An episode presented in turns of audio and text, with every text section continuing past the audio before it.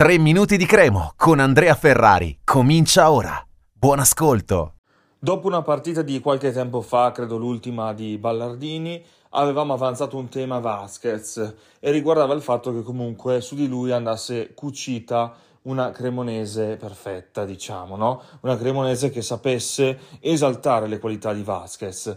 Invece, cosa è successo? A distanza di qualche tempo, dopo cinque partite della gestione stroppa, torniamo a parlare della stessa cosa, cioè che Vasquez in quella posizione in cui gioca oggi non può rendere per quello per cui lui è stato preso, ovvero comunque confermare i grandi numeri avuti col Parma eh, nella scorsa stagione e nella stagione precedente, perché se è vero che comunque condizionava in qualche modo il gioco del Parma e già allora era abbastanza lento comunque nelle giocate, eccetera, ha avuto un grande impatto sul Parma con tanti gol e tanti assist. Ed è quello che manca eh, in questa esperienza di Vasquez alla Cremonese perché non fa brutte partite ma si viene costantemente allontanato dalla porta eh, poi è un problema perché eh, viene utilizzato per fare un gioco che non è propriamente il suo. Lui ha delle qualità offensive eh, da grande campione e l'ha sempre dimostrata e ce l'ha anche adesso ripeto fino a qualche mese fa col Parma. Aveva queste, eh, queste, grandi qualità, no? Cioè le ha mostrate solo fino a qualche mese fa, non è che parliamo di 7-8 anni fa un giocatore da ritrovare, no, assolutamente.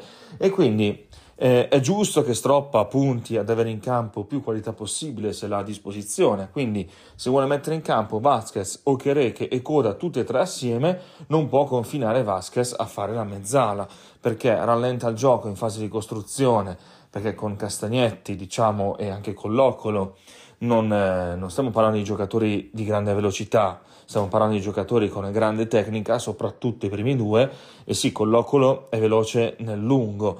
Eh, e quindi rallenta il gioco per quel motivo lì e poi Vasquez viene chiamato a fare interdizione recupera qualche pallone, a volte ce la fa, a volte non ci riesce si prende comunque il suo voto sufficiente, però non è quello per cui è stato preso. Quindi, eh, se si vuole giocare con questi tre elementi, Vasquez va messo un po' più avanti lo stesso. Vuoi tenere la difesa 3, allora giochi con il 3-4-2-1, eh, per esempio con Okereke e Vasquez dietro a coda.